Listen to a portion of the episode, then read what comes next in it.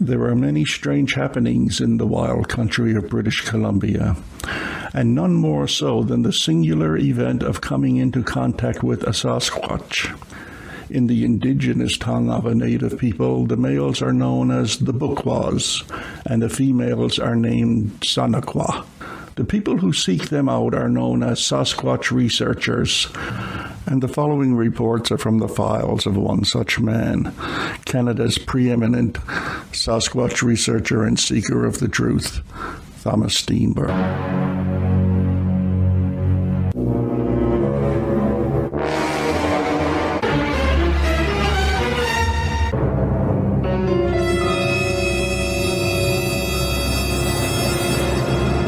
Sasquatch, I mean, you go, everyone's gone there to have a burger or something, right? Great place, but it's called Sasquatch Inn for a reason because this is the area behind it, and up north along the west side of Harrison Lake, where the name Sasquatch comes from. As I was saying earlier, this is where it all began. This is where the non-First Nation people of Canada got their got their name for the creature from the Chehalis people, Sasquatch.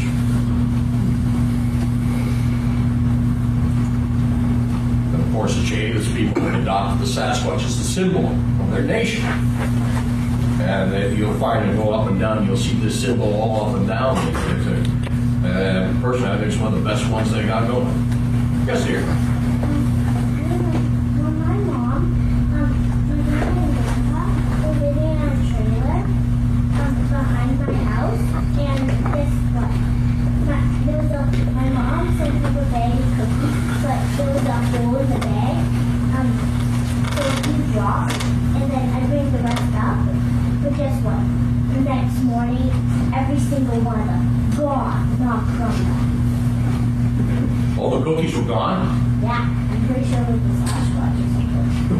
any guys around. My, my dad told me. Yeah. The jackal rose and Yeah. like a big like rock rose and probably couldn't see the Well, I'll tell you one thing for sure. There have been stories of Sasquatch taking food off picnic tables, uh, campers, that kind of thing. It's happened before. Like Not as friendly. Yeah. yeah, there have been stories of them shaking campers, looking in windows, things like that. Yeah, that kind of thing. Like you were telling me earlier, you thought you may have seen one outside your window. Uh, do you? Does your property back onto forest areas? Well, when back when my grandma and grandpa's their house is way way far back. Mhm. There's like a really like you can barely see through it. The, the trees are really thick. Mm-hmm. So, so one day, um, my grandma and grandpa we went up there. Mm-hmm. We found really hard, but no footprints. You saw footprints. No, we didn't. No, okay. Well, if you ever do, I'll just tell you, like I tell everybody, don't go anywhere in British Columbia without a camera. Never. Anywhere. Always carry. I don't care what type of camera it is. Always have one with you. You're in a picnic area and a campground, and you have to get up at two o'clock in the morning to go to the outhouse. Take your camera with you. You know, because that's the kind of thing, and that's the kind of time it will happen you know. And of course, if you just if you don't get a picture, you're just another person who says he saw a Sasquatch you have thousands of. Now, the man you're seeing here, his name is J.W. Burns, John Wilson Burns.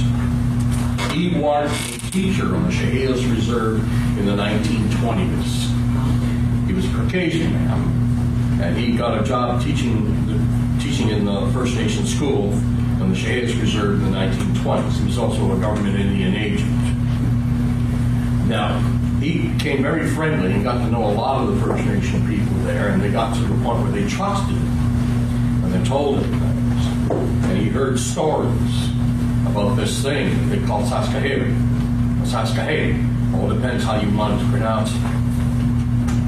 Which they basically described as they said was a large race of hair-covered people that they themselves had driven into the mountains many generations before in battle and that every now and then you would see their fires on the, on the top of Morris Mountain. And they had a few stories of, uh, of Sasquatch, uh, especially, you know, the females, to be avoided and dreaded. One story of a local lady in 1871 who claimed as a young woman she had been captured and spent a number of years or a number of months with a family of them up in, in a cave in Morris Mountain, who she later escaped gave birth to a hair-covered child, which died very soon afterwards, and she lived the rest of her life until she passed away of old age in the early 1930s. And that's another one of the classic tales from that area. But J.W. Burns, he was a prolific writer. He used to like write articles for publications in Canada about life for, uh, in the First Nation reserves and the areas and their culture and their legends and their own history.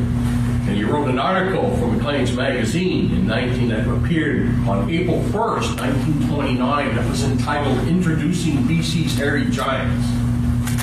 And like I said, he, mis- he misspelled the word, he mispronounced the word, he called it Sasquatch. And that name caught on with the non First Nation population in Canada, and it's been known as Sasquatch here ever since. So our name predates, precedes the American name Bigfoot by a good 30 years. Wow, 1929, maybe you get 30 years. That's how the name came about. A misprint and a mispronunciation by this man. Uh, there's Three Amigos. But we also have another classic tale that got a lot of attention when it happened, but it was so far back no one really knew what they were dealing with. The man, the man in this picture, I, I was there, I was holding the camp. And Bill Miller, an American friend of mine who does a lot of research on Barry Blunt, who now lives in Chilliwack, and uh, a fellow named John, who was the curator of the museum in, in Yale, British Columbia. You all know where Yale is. Just thought, okay. Now here's the story of what happened in Yale. Today, Yale is a town of barely 80 people. Barely 80 people. You blink, you'll miss it go through you drive north through the Fraser Canyon on the. But in 1880s, when the gold rush was on, Yale had a population of 18,000. It was a boom town. It was as far as the old steam wheelers on the Fraser River could get. They couldn't go up the river any further than that. So the old wagon road that was basically built on the side and was considered a wonder of the world in those days, was built right in the cliffs north of Yale, going all the way up through the valley. Now, in 1884, like I said, it was a boom town, and it was a bad town. It was a terrible place. Violence. It was a wild west town. A lot of people like to think that somehow the Canadian West was more civilized than the American one. No, it wasn't. No, it wasn't. In many ways, it was much worse. There wasn't a week that went by in Yale Town without a gunfight, a stabbing, a murder, you name it, it happened. So when something like this caught attention in, in 1884, it, it was only, you know, by word of mouth, very popular in the community for maybe a week. Then there'd be another gunfight or another stabbing, and people forget about it. But in 1884, the, the Victoria Times Colonist published an article. What is it? In which, in that article, he described the capture of a creature that was found lying unconscious along the newly built railway line that they were building right on the old wagon road, Trans Canada Rail, rail line which was still one year away from completion. It was still a big gap near Revelstoke at this time. So you couldn't couldn't get across the country on it yet. It was still one year away from completion. But this section was finished. And a train coming down, heading towards Yaletown, saw this thing laying unconscious right around here somewhere.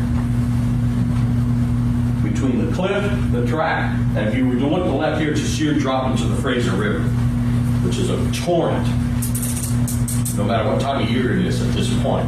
And that's tunnel number four.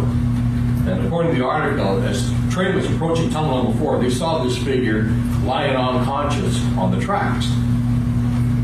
They brought the train to a halt and they blew the whistle. and whatever it was sort of revived, and it started trying to climb the cliff, and the men all gave chase, and they got hung up on a ledge. Knows which ledge, but it was a low ledge, like right around here with that.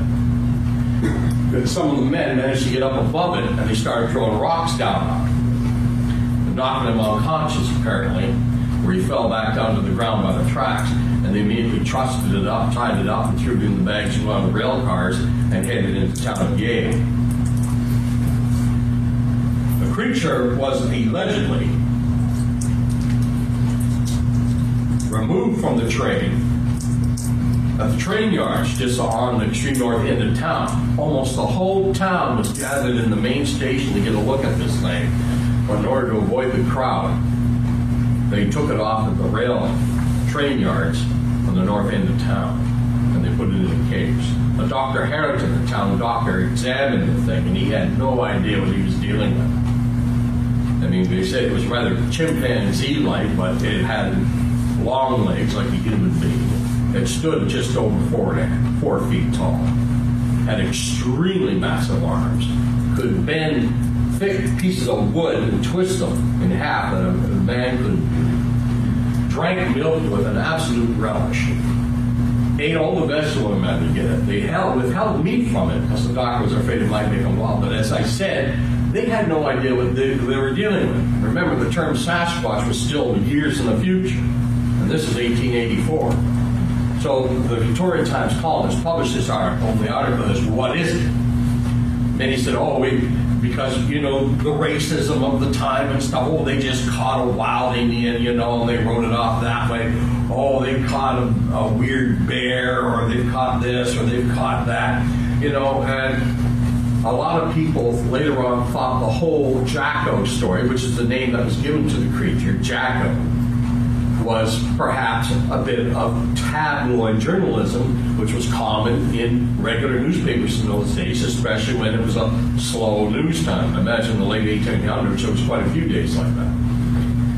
However, newspapers usually didn't share tabloid stories in those days. And I took a look through the archives, and I found in the Calgary archives an article from the Winnipeg Free Press at the same time that basically repeated the story. So that's two different papers from Western Canada repeating the same tabloid story. That usually didn't happen in those days. And since then, a couple of colleagues from the United States, like one from Colorado and another one from what they call the Oregon Territory, they sent out pictures telling the story of Jacko, the creature captured near the DC.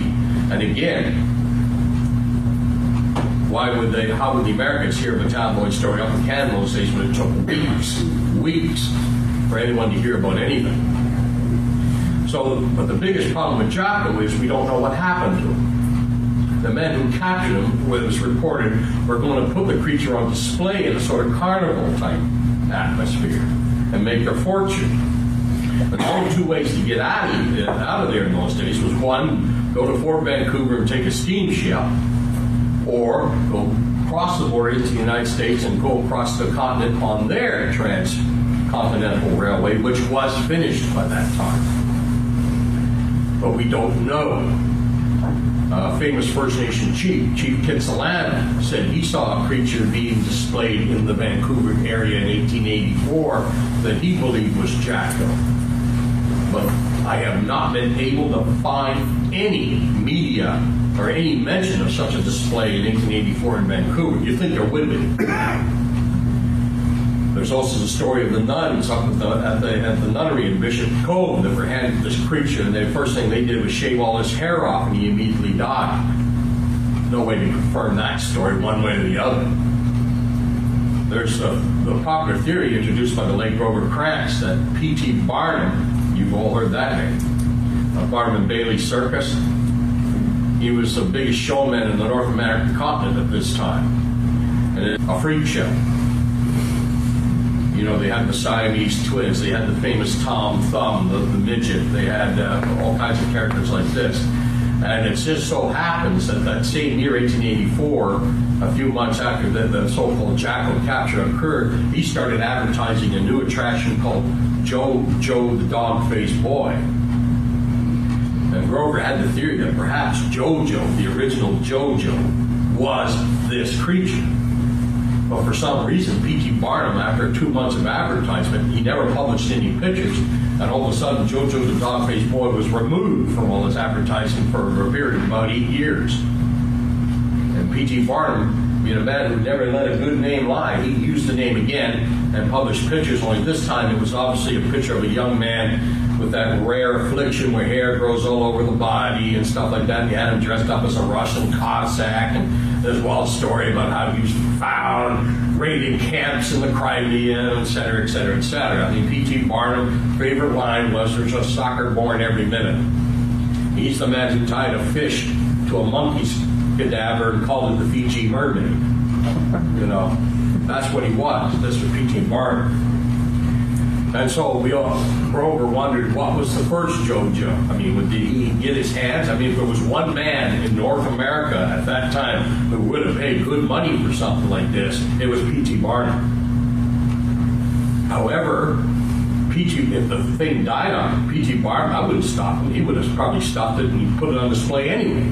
There's no record of anything. So we don't know. That's the biggest problem with the Jocko story. We don't know what happened to Jocko. Some people say he probably died on transit, being taken to Europe or Asia on ship. And when animals died on board ship in those days, they wasted no time in throwing them overboard. There's just no, he disappeared from history.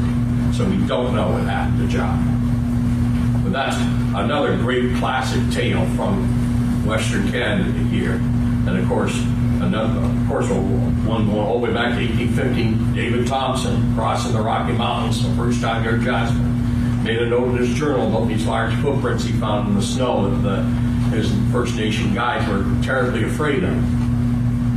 Now, whether or not they were large bipedal tracks, we don't know. He didn't mention claw. A lot of people thought they were just a huge bear track. We will have no idea because we weren't there to see them with. And of course, no pictures were taken. We just have this description from his journal. And of course, that was the same year of the 8 Cat, 1924. Albert Ostman, he was the man who claimed he was kidnapped, spent a week with a family of these things up around Toba Inlet. Have you all heard that story? That was uh, 1924. Albert Ostman was a young man. He got dropped off by boat the head of Toba Inlet after a few days. So some, I'm going through this real quick. Uh, a few days, something hanging around his cab, disturbing his stuff.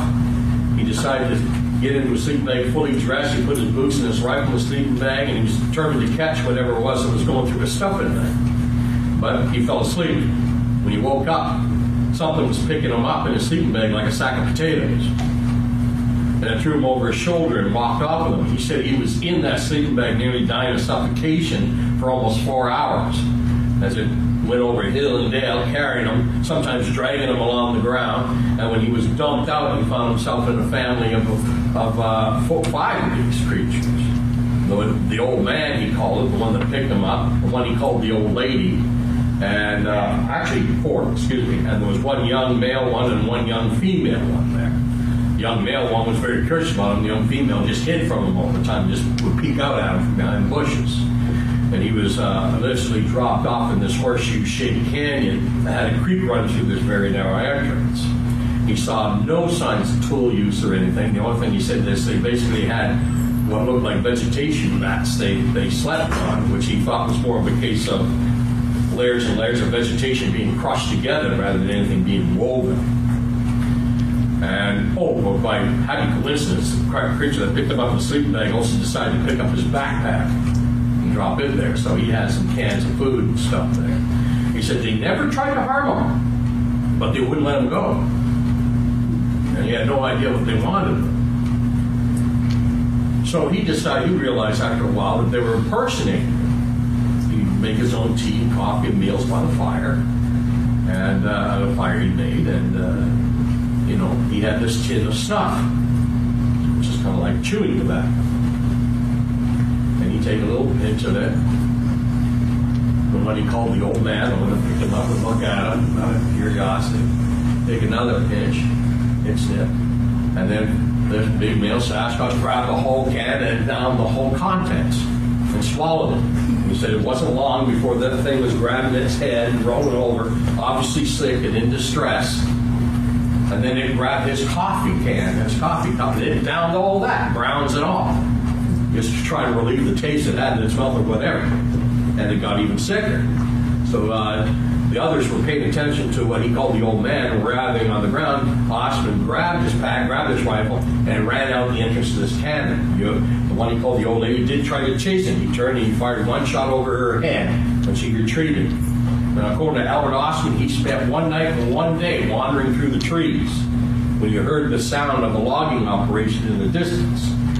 And by the time he came out, he was so dehydrated and, and in bad shape, he didn't tell them what had happened to him. All he said was he told them he was a prospector and he got lost. And the logging company took care of him at the camp for a day or two before they sent him back by steamboat back to Vancouver. And Albert Ostman kept the story to himself until all the publicity about the Sasquatch came out in 1957 when British Columbia was celebrating its 100th bicentennial. Were stories going on in the press about Sasquatch. And he just said, said, Well, I was living a week with the family, these darn, darn things. He didn't use the word darn, but he did what I mean. And he was interviewed by John Green and René Dahinden and Ivan T. Sanderson, and that's and he fortunately not too long after he came up, he wrote it all down in a scribbler, the whole story. And his attitude was that you can believe me or not, I really don't care. Maclean's magazine offered him money to publish the story. He said, No, you can publish it, you don't have to pay me anything. This is what happened. This is what I saw. This is what I experienced. If you believe me, fine. If you don't, I don't care. And he maintained that attitude to the day he died. He died in 1973. He lived his whole life in Fort Langley. You know, I had an idea. I mean, I, I said, how do you try to find information on something like this if it was true? Because he came out in the Salmon Arm Sechelt Inlet. Well, if you look at a map, the distance between the head of Tobin and that, and that area, he had to cross three mountain ranges to get there. You know, yeah, that sounded real, real strange. You had to cross Sechelt Inlet to get there. Yeah. yeah, yeah, unless he went around the northern tip of it. You would have done that in a week. Yeah, I know. But it all comes down to how far did this thing carry him when it first picked him up. He said he was it was moving the whole time. He was being dragged over hill and there while in the sleeping bag. But that's a heck of a distance. So I had the idea back in the early 80s when I was running the Timber News. I thought, Did logging companies in 1924 keep logbooks?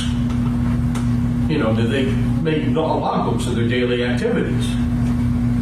So I, some did, a lot didn't. So I looked in the office. McMillan and Bloedel was still going in those days. They were in the area. There were other companies in the area. They had logbooks of other companies in the area. I just say, did any logbook mention their men coming across a lost pro- pro- prospector in the Salmon Arm, a shelled inlet, in, uh, on a summer day in 1924? Just to see. Of the three logbooks I looked at, none of them said anything about coming across a lost prospector in 1924 in the Salmon Arm. However, I also found out that even though I looked at the logbooks of three companies, there are almost there were 40 logging operations in, the Salmon Arm area at that time. So the odds are he came out and got picked up by someone who wasn't keeping logbooks is indeed possible. All knows I couldn't prove it. And I had another idea. In his original story, he said an elderly native gentleman dropped him off by boat at the head of Toba Inlet. Well, I always wondered, what did this elderly native gentleman do when he went back in three weeks? He was supposed to come back in three weeks and pick him up. What did he do when he couldn't find him? Did he tell the RCMP? Did he make a report of some kind? But uh, all efforts to look into that came to a dead end. The most specific there was, hell, most of the police officers I talked to said they uh, they uh, they had no idea. Any record of something like that happening in 1924 would have been long lost by now. So again, another classic tale. But because if you can't really follow up on any of this stuff, there's no way to check on it. Okay, dear listener, that about wraps it up for now. My name is Jerry Matthews. You can reach me at yellowcoyote at telus.net. Thank you for your interest, and until the next time, keep searching